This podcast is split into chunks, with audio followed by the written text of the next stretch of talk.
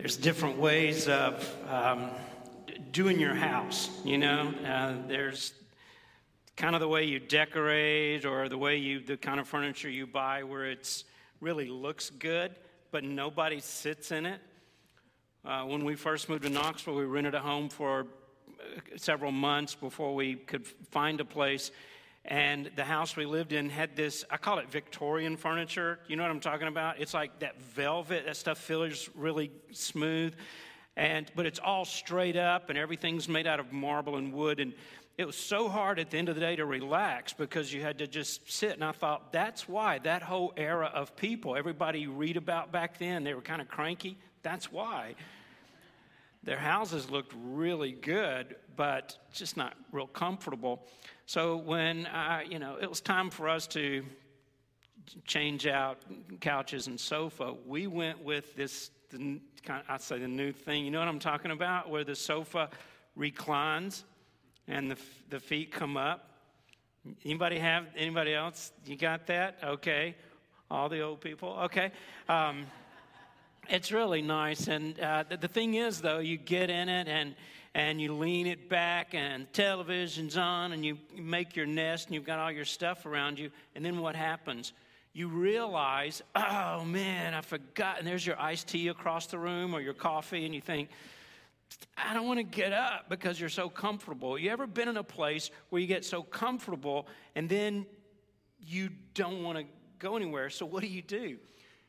You wait for somebody else to come into the room. Hey, hey, hey, hey, hey, come here, come here. Could you could you get me this and some popcorn? And you just you don't want to get up. It takes some effort. Even if you're in a not so good place, Sometimes it becomes a comfortable place because it's a real familiar place. We've been looking at a story um, that began in the book of Ezra and it extended all the way through the book of Nehemiah. And today we're going to wrap that series up and kind of bring it to a close. And I'm kind of sad because I've lived with this for weeks, you know, and read this not every day, but pretty much. And um, think about it a lot. And after a while, and I know this probably only those of you who've been in ministry maybe kind of understand this, where you start feeling like you get to know the people in the stories, you know, the author or who the book is about or whatever. You, uh, so Ezra has become a friend, and Nehemiah is a guy I think, yeah, I kind of know this guy. Um, but the situation was this the people had lived, people of Israel, people of faith, had lived in another country. They had lived in Babylon for over 70 years. So, this, the place that was their home, was a place many of them, most of them, had never even been to. And those who had been there, it had been so long ago, it had been 70 years, that it was just this memory. So, when the government changed and they were given permission to go home and even encouraged to do so, many of the people, most of the people, just sat there they thought, you know what? We've been living in Babylon so long, and we've gone to school here, and we've married people here, and I, I, went to high school right over there, and this is my business and my job, and I've, I've sort of started liking the food and the customs and the language, and I, we're just going to stay. This is home now. Only a remnant, about 50,000 people, left and went back to what was really their home, and where they're supposed to be. The place that God had made for them and designed for them and reserved for them. But it was difficult to catch that vision because they'd never been there or where they were had become so comfortable. And here's what happens in our lives spiritually you will get into maybe a sinful habit, and it just becomes a comfortable place for you because it makes you feel good, it relieves some kind of a pressure or a pain. It just kind of gives you that buzz. It releases your dopamine or whatever it does for you. That's become your comfortable place. And when the Holy Spirit challenges you, you need to repent. You need to move forward. Most people will stay stuck where they are, even if it's in bondage, even when they can see the damage, even if there are moments where you catch glimpses of freedom and this love and this life that would be on the other side if you would just get up and move. But it's a difficult thing. I've had several one on one conversations with some of you as we've moved forward in this series. And I know that many of you have made decisions along the way. I don't want to be in Babylon anymore. I want to go home. I want to go back to this place that God made for me. Many have stayed where you are. And I don't know what fuels that for you. I, I, I don't know what it is. You know, I, I can tell you what it is in my life, but what is it for you that makes you stay stuck? Maybe you were a victim of something horrible or something awful, or you've just got memories or you've got pains. You've got some old shame and guilt. We've used that terminology a lot during this series, and it just keeps you where you are. Today, I'm going to invite you, and at the end of our time together, I'm going to challenge you to get up, to go home, to be free, to be free. Put all that, that junk behind you and go with the remnant. The challenge, particularly in this second book we've looked at in Nehemiah, was to rebuild the wall. And this rebuilding of the wall was it's like a metaphor in our lives of these walls that God wants to build of safety and security and of peace and of love again in your life. The walls that sin or maybe addiction or maybe behaviors, maybe old wrong ways of thinking and looking at yourself, looking at your past and your situation, whatever it is, all that's just kind of held you, held you down and kept those walls broken. And God says, no, let's rebuild the walls. That challenge first came, uh, and I'm just going to go back and look at this scripture that we looked at in the very first time we made the transition to Nehemiah. It's in chapter 2 uh, of Nehemiah, verse 17. It says this Then I said to them, You see the trouble we're in. you see the trouble we're in. How Jerusalem lies in ruins with its gates burned. Come, let us build the wall of Jerusalem that we may no longer suffer derision.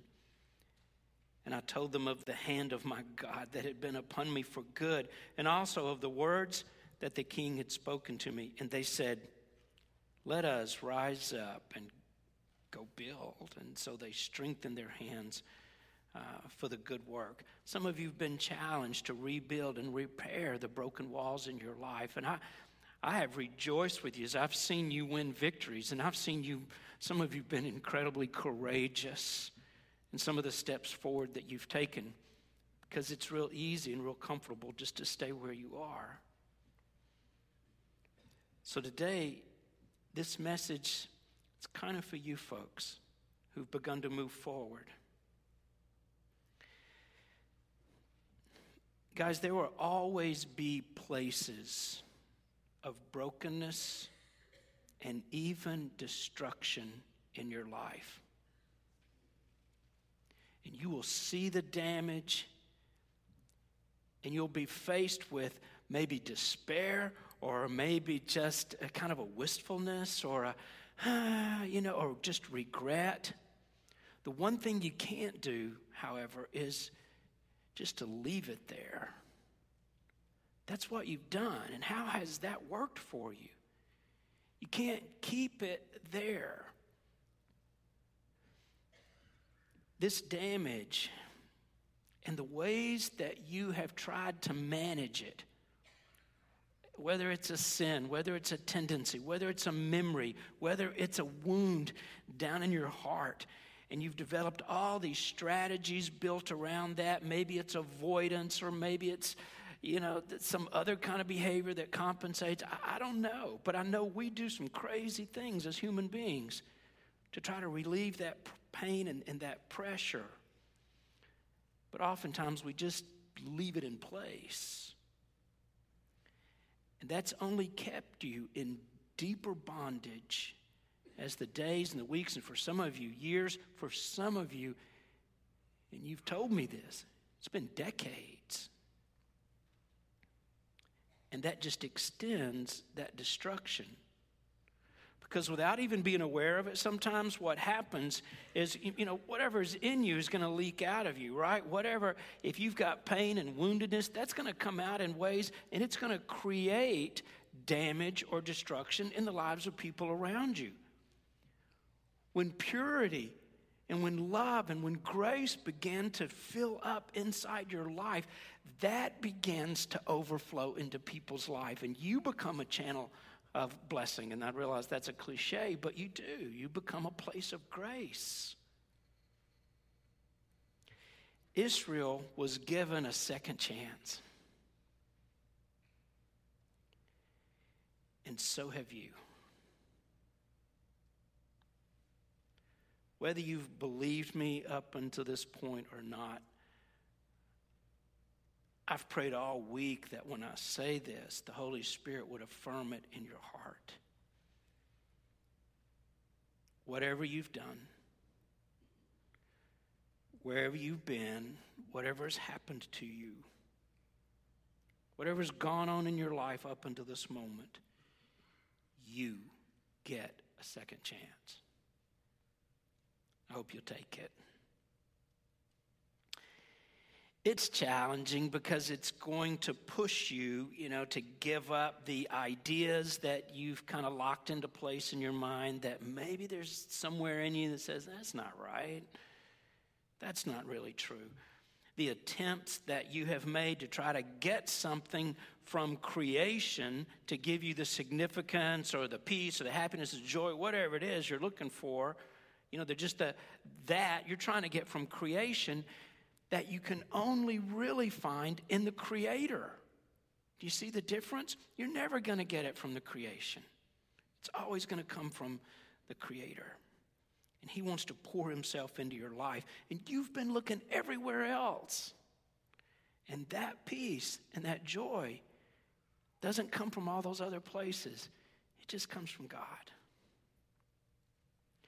Some of you during this series have been rebuilding your walls of identity. And you're beginning to understand who you are in Jesus and who you were recreated to be.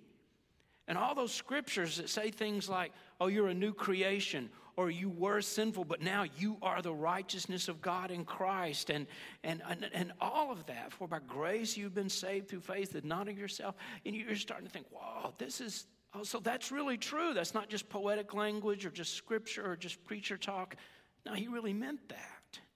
And as you lean into that more and more, you're going to see him wash away those old false uh, ideas of what your identity is really about and see who you are as God sees you.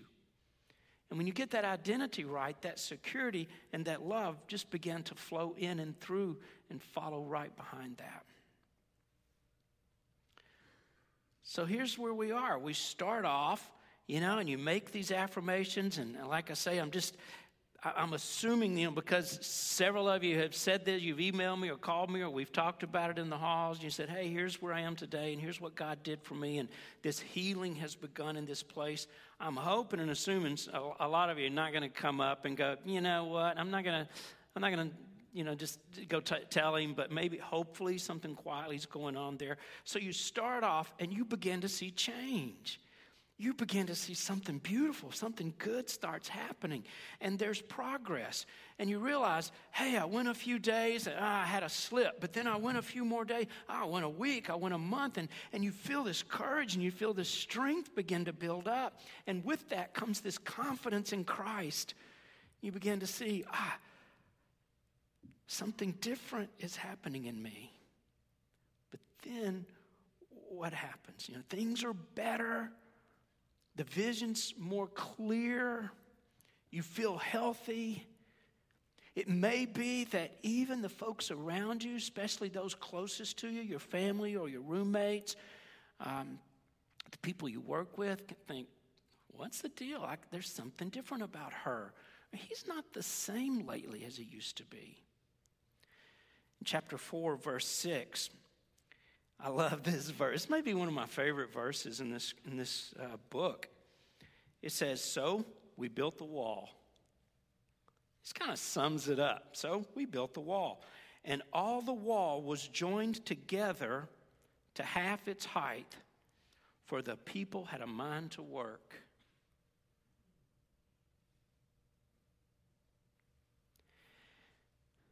So the wall is joined together, and you begin to see it.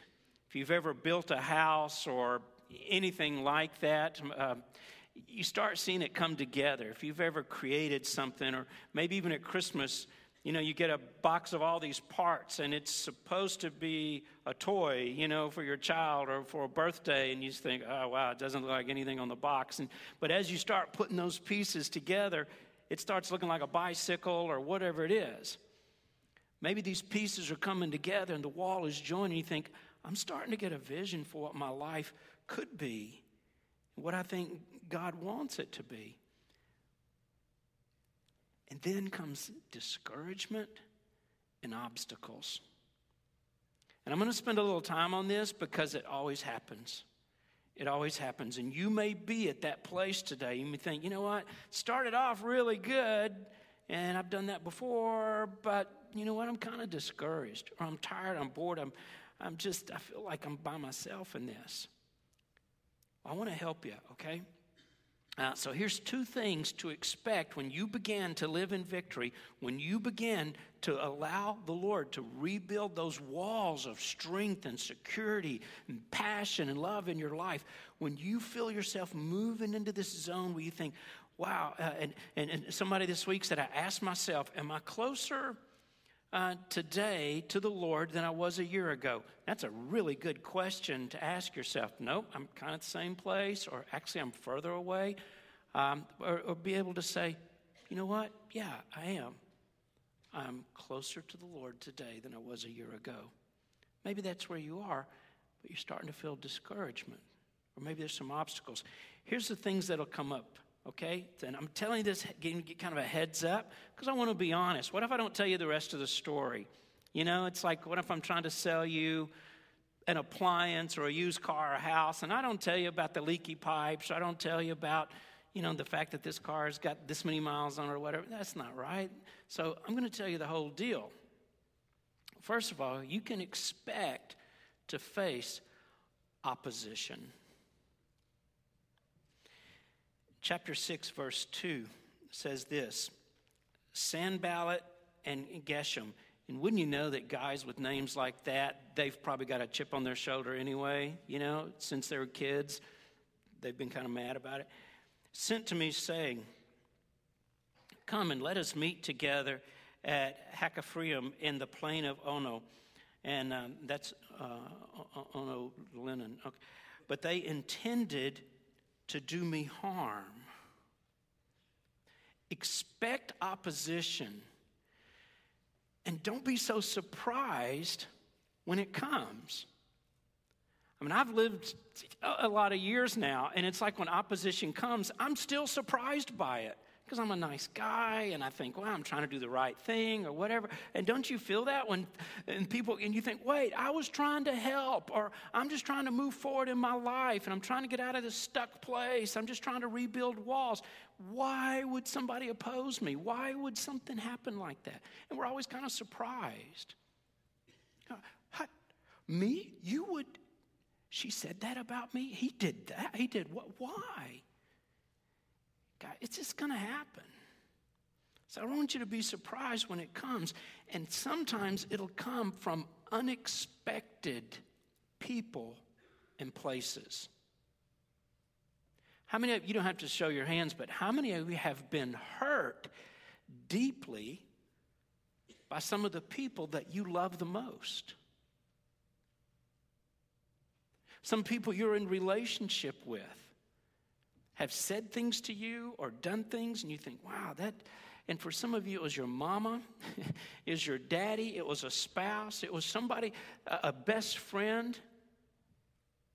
Expect opposition and expect that it'll come from people and places you wouldn't think would ever hurt you.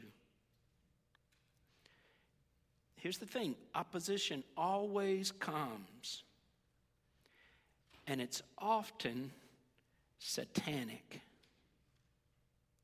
And I'm not going to budge one inch off that statement. You have a spiritual enemy that is coming against you. And he hates you, and he's going to seek your destruction. So sometimes we look at the people around us and we kind of blame that person or that group or this movement, and then, you know, we realize that, yeah, they maybe were the tool, but behind that, there is another power, there is another force, and that is your enemy. That is your real enemy it says in this scripture, you know, it says they were scheming to harm me, or my verse says they intended. But what it means, the literal Hebrew word says their intentions were not good and they were making plans. They were getting together and saying, you know what, here's what we can do. And, uh, and they were kind of thinking, no, that won't work. Here's what we ought to do. And, and they were making a plan. Do you know there is a schemer? The devil is a schemer and he's not going to lighten up and he's not going to show any mercy and he's not going to be nice to you out of compassion ever at any time. He's a schemer and he's scheming. He's making plans right now to bring you into a place of defeat or destruction. He wants to undo anything you've done and the ground you've moved forward in over the last several weeks or months in your life, and you think, wow, I'm getting some traction and I'm starting to, starting to get there, and, and this feels really good. Well, he doesn't like that. So you can expect that he's going to come against you in ways maybe you didn't see. You think, but the wall's only half up. I'm not even there yet. I'm, I'm just getting the walls rebuilt. I'm just getting healthy. Some of you are sober and have been for the first time. Some of you are healing and it's going deep. Some of you are repenting of sinful behaviors. You're changing the way you think about yourself. Your identity has shifted into a good place, an accurate place. And as that happens, you can just feel yourself emotionally, spiritually, and for some, even physically. You're moving away from pain and into a good place. He will not stand by and allow that to happen without some opposition. So he's making plans right now against you. So expect that. Expect that. Did you watch the game last night? Do you watch? I don't know if you watched the Auburn game and then you watch the Tennessee game and you think, wow, there's, you know, and I, I realized how many UT coaches, you know, is Cuonzo still out there and Bruce is still out there. And, um, and, you know, and I love Rick Barnes. He is, you know, he loves the Lord, and I think he's done a great job. You know, I mean, there's all this strategy that goes into, you know, just this one game. You think, wow, this is so important, and this is, this could be a make it or break it kind of situation. We could go to the SEC and we can be champions for the first time in a long, long time. Listen, as you move forward, and God wants you to, and this sounds kind of cheesy, but God wants you to be a champion spiritually. He wants you to win. He's for you. He wants you to be successful. But there is another strategy, there is a team that comes against you. So as you move forward, realize that just moving forward or just getting the wall built, you know, we have this as a goal that that's your end game because it's not. Look at verse 6. Uh, he says this, let's see, and it was written, It is reported among the nations in Geshem, and it also says that you and the Jews intend to rebel. And that's why you're building this wall. And according to these reports, you wish to become their king. What? That was nothing. That was not in our minds. We have no intent for that. That was just the craziest thing. You know, this wall gets joined together, and, and then it's going to be finished later in that same chapter. Uh, but for some of us, we think, oh, just get it up halfway and I'm, I'm, I'm good. The walls join together, but it's only half the height that it needs to be to provide that protection and that security. And that's where some of us are. You think, wow, I finally got the whole thing and it's connected and it's coming up and I'm feeling pretty good about that. You know, just finishing the wall is not all that it's about. The end game is a new life. You see, it's when Ezra came in and he rebuilt the temple and the law was reestablished and this connection with the Lord was, was made once again. And the people began to sense that. And then they built this wall and they could have said, you know, I think we're done here. Now, you see, that wasn't the goal, that was kind of where it was going. And each one of these events and this process was leading to something. You know what was leading to? A brand new life. And some of these people would tell their kids, Yeah, we used to live in Babylon and we were slaves there and things weren't so good. But we didn't move here just to live behind a wall. We didn't move here just to build a temple and just to be able to go to worship. And no, it's the whole thing that this is part of. It's a new life, it's a new way of living. A new way of living. And as I've said a couple of times, I'm just kind of hammering this that Satan will always oppose the work of God in your life. That's one thing that'll be consistent. He will always come against you. And it'll be out of nowhere, and it won't be fair, uh, it won't be merciful.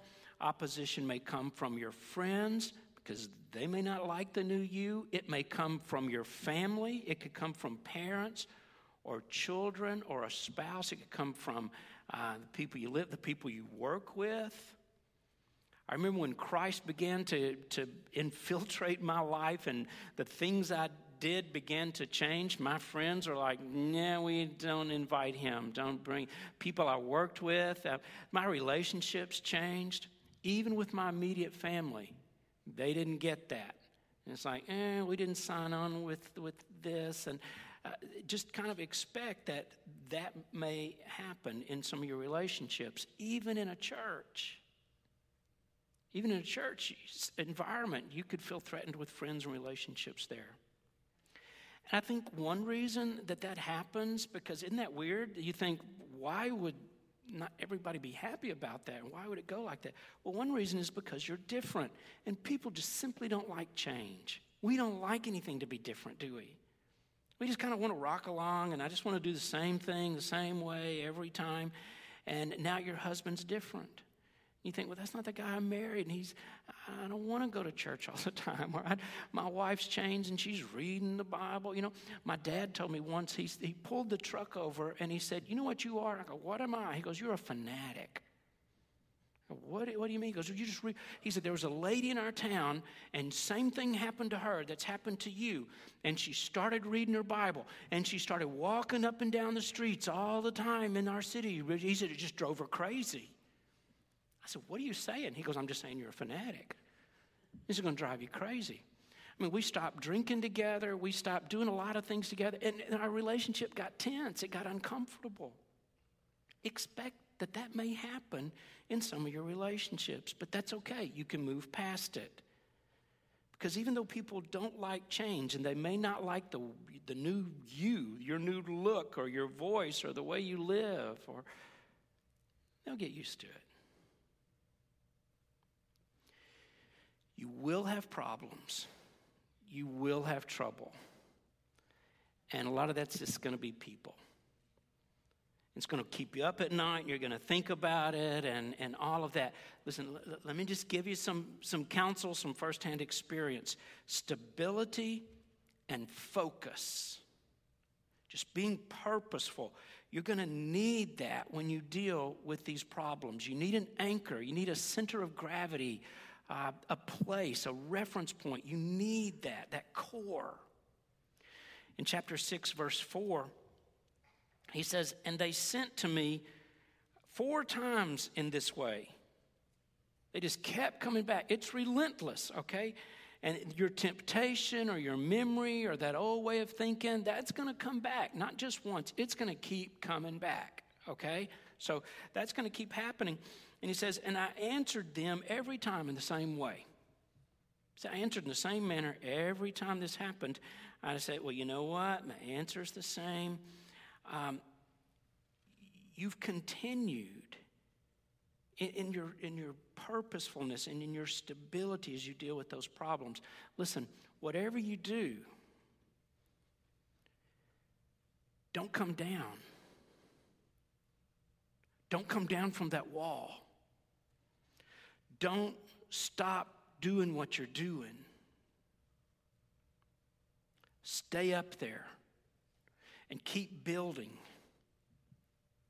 Many of you are familiar with this story, and you know that the opposition became violent, and it and you know it just escalated as they went along. So Nehemiah said, "Listen, everybody's got a hammer, or you've got a saw, whatever tool it is that you work with. Also wear your sword, because we don't know when the attack's going to come, and we don't know where it's going to come from. So keep your sword." I was telling our tech guys this morning, I kind of got into that and I looked up the swords and I thought, what kind of swords were they like the Roman swords? And they kind of were. I won't go off on this because it's really geeky, but I was able to find photos. You can Google it on the World Wide Web, internet, and uh, find these, these pictures of the actual swords that they had in that place, that geographic region during that period. And, and there's like the Iranian swords, and there's the Persian swords, and there's the Israeli swords. And, and they're about this long and they're like this wide.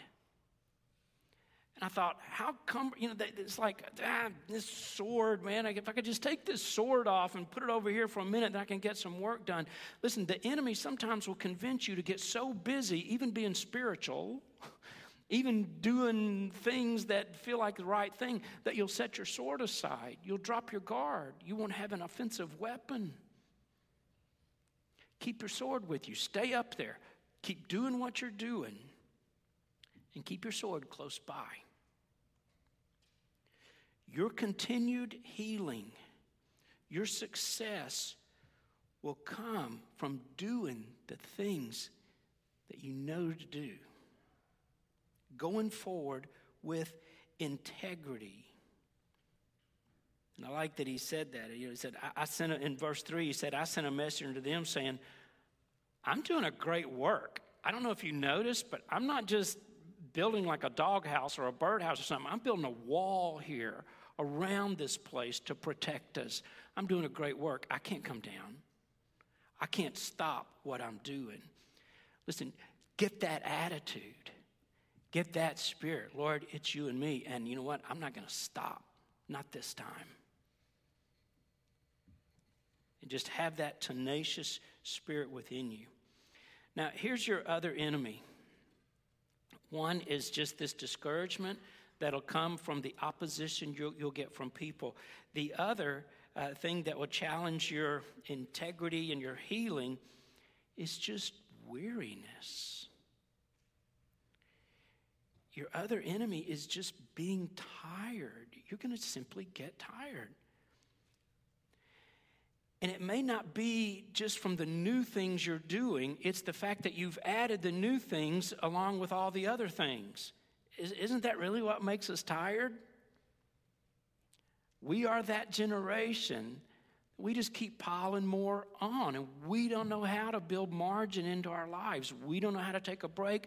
We don't know how to create empty spaces so that other things can fill in. No, we're doing 10 things. Uh, we think, oh, now I'll do 12 things.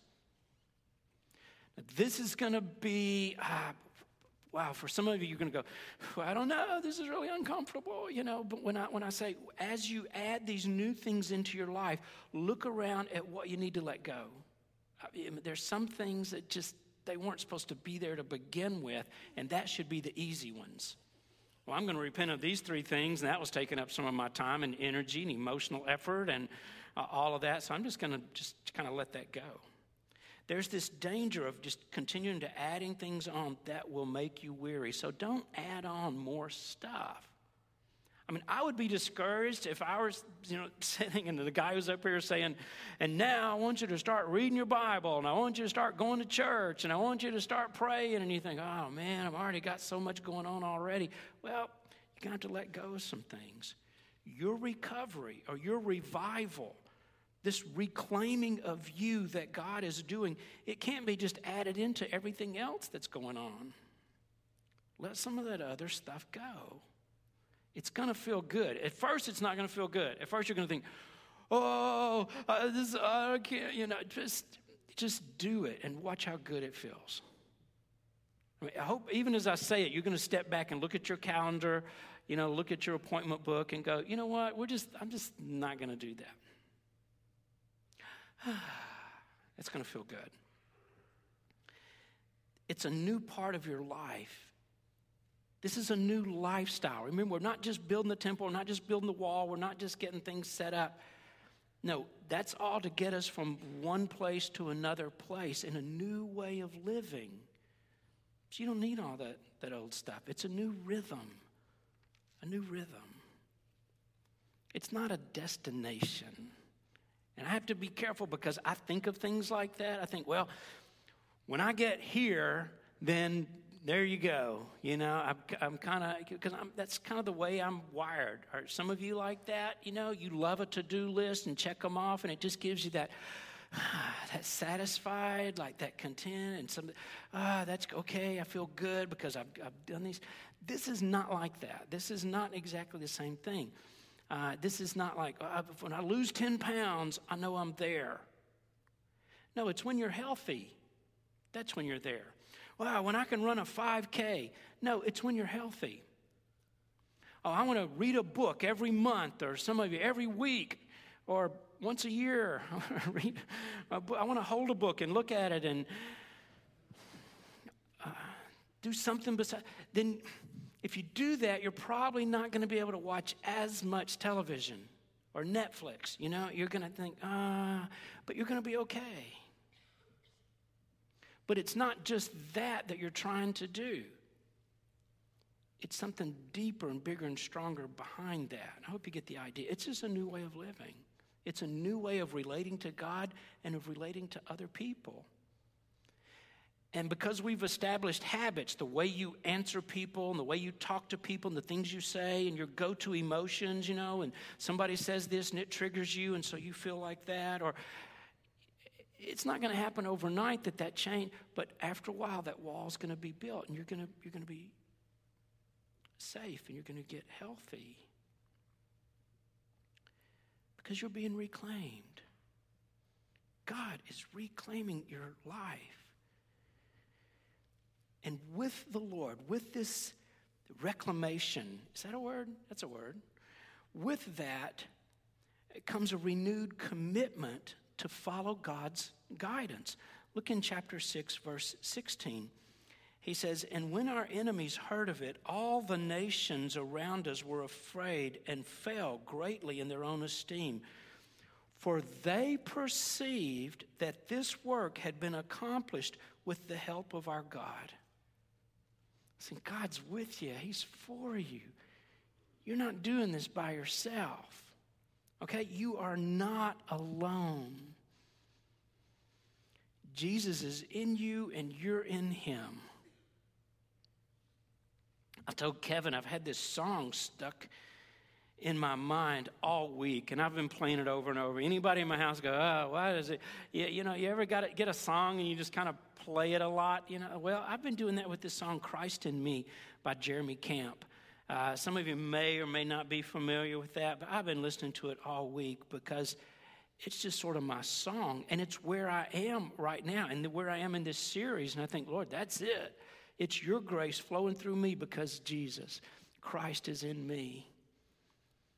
And I listened to that song, and I just sat in the kitchen, and boy, I just, I just started crying. I just lift my hands to the Lord and go, Oh, Lord, that's it. This is it. This is the truth uh, this week that you're just going to flow through me this one time. Listen, when you get that spiritual impulse, and sometimes it'll come through a scripture, you'll read a scripture, and you go, oh, wow, I've never read that before, or I've read it, but it just popped off the page to me. And it have renewed you know, meaning for you. Or you'll hear a song. You'll be driving your car and you'll, you'll hear a song, maybe one of the ones we've done today or you know, another time, and you think, oh, wow, Lord, I get it. Maybe it's just an encouraging word from a friend. Maybe somebody just says a sentence to you. They may not even have put a lot of thought into it, but somehow it just kind of got hooked in your soul and it was truth. and it just blessed you. When those impulses, when those moments come, lean into that. Go with that. Just kind of, the, the, the, day, you know, I was listening to that song, and I, like I said, I've listened to it several times all week. But uh, there was one defining moment where I was listening, and I just thought, oh, and it's almost as if the Holy Spirit said, stop what you're doing. You're distracted. Just stop everything. The song takes three minutes, okay? Just stop, be still, and listen. And I could just feel that sweet presence of the Holy Spirit when He just, you know, when He just washes over you and you just, you just rest in Him for a moment. Go with that. Those impulses He will bring to encourage you. And that's the same way you sinned, right? There would be a sinful impulse. And so you'd give it another thought and you'd give it another thought. And before you know it, you're like, ah, how did I get over here? Just with an impulse. So do it in just the opposite way. Uh, you're not alone. You're not alone. It's grace. All the way back in the second chapter, he said, The people will see that it's the gracious hand of God. All the way back in the book of Nehemiah, he's talking about grace. That's what it is. what began to happen in these people's lives and what will happen in our lives is that as you start back reading scripture, it's going to get real for you and you're going to understand it. Uh, if you flip over to chapter 8, the first, uh, the second verse says, So Ezra the priest brought the law before the assembly, both men and women, and all who could understand what they heard on the first day of the seventh month. And he read from it facing the square before the water gate from early morning until midday. You think, I can go a long time. Okay. In the presence of all the men and women and those who could understand. And the ears of all the people were attentive to the book of the law. They began to read this. I remember when I first started reading the Bible.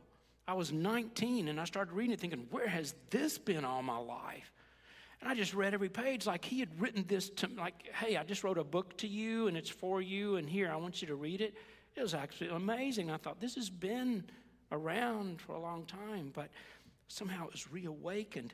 When you get connected with God through Scripture, amazing and beautiful things are going to happen.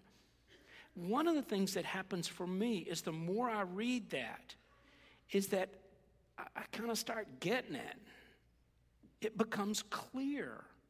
I began to understand it and it just makes sense. Whereas one time, you know, in those times where you just read it and go, I don't know, I don't even know what this means. And haven't you had friends, or maybe you've challenged people going, it's just an old, it's just this old dusty book. It's been around forever. It's not relevant anymore. It's because we don't really read it and see that it's still alive. In chapter 8, verse 8, it says, They read from the book, from the law of God clearly. They read clearly. And they gave the sense so that the people understood what they were reading. Keep doing what you're doing and keep, keep following those impulses to, to you know, walk with the Holy Spirit and just read the scripture. And if you want to study it, if you want to get out commentaries and language and you want to, you know, get online and all that, that's great. But I'm going to encourage you just to read it. Don't do anything but that right now. Just, just start reading it, and you, this, this crazy thing's going to start happening. You're going, you know what? I think I understand this.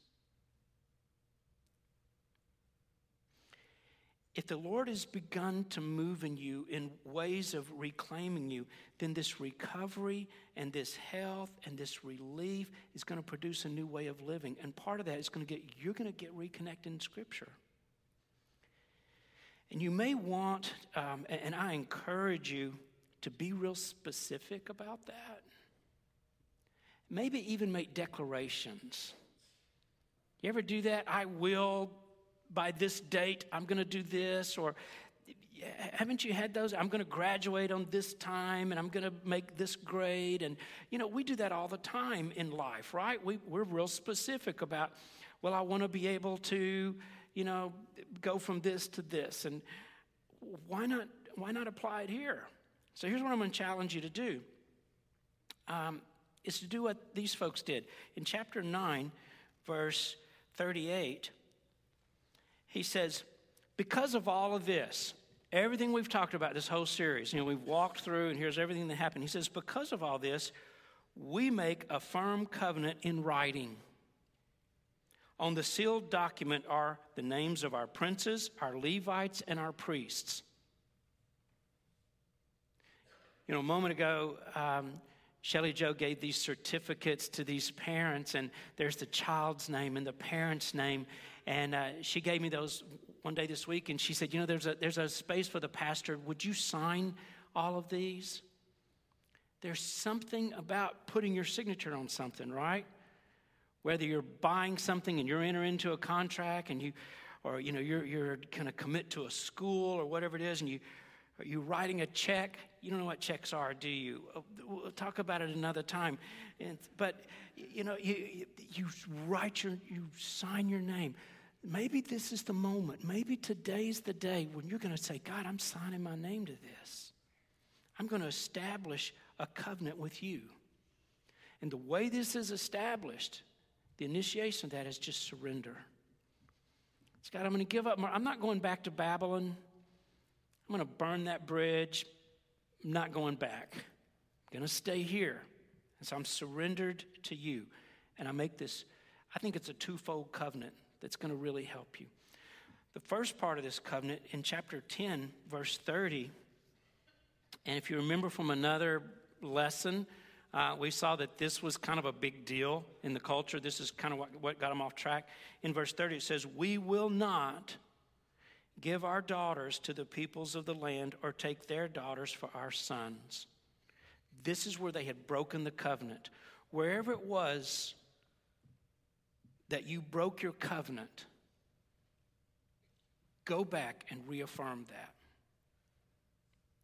Lord, when I was eight years old, when I was 20, when I was 40 years old, and I gave my life to Christ, and I repented of all these things, and now I've let this thing back in, you know what? I'm moving that back out.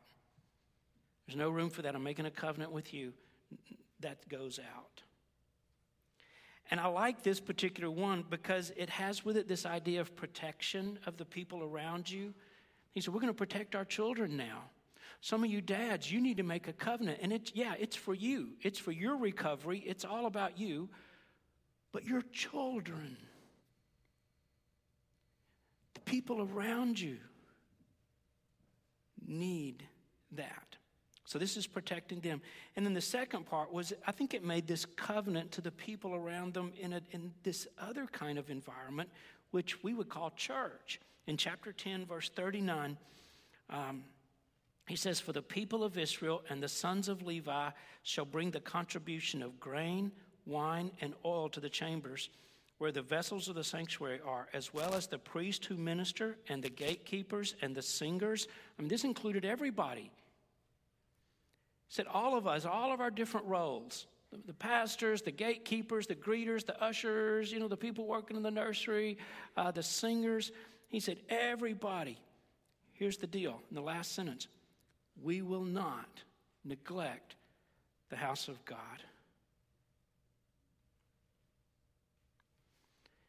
I didn't go to church growing up. I didn't get it and I went and I got my feelings hurt and I pouted about that, so I quit going again and did that two or three times. You know what?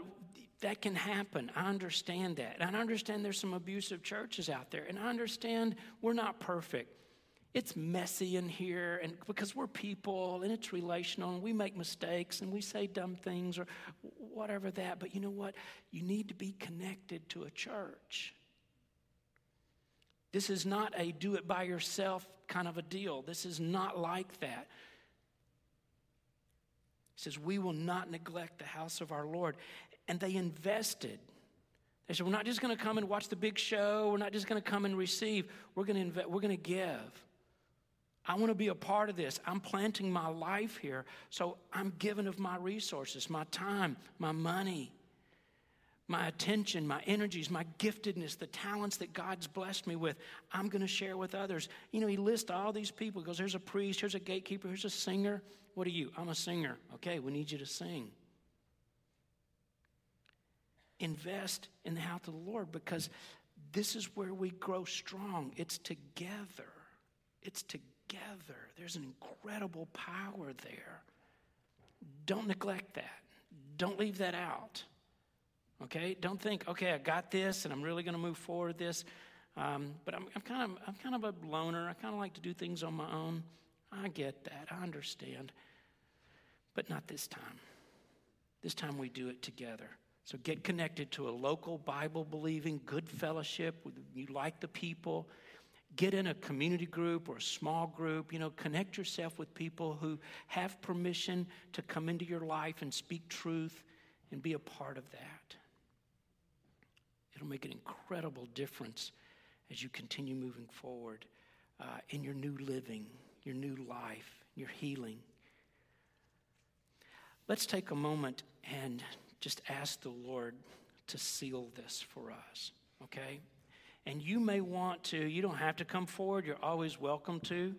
Um, but if you just, where you are, say, God, I want to renew my covenant with you today. I want a new life. Rebuild my walls. As we sing, would you stand, please? Let's do that as a church. If you need a place, we just happen to be a church. We'd love to have you.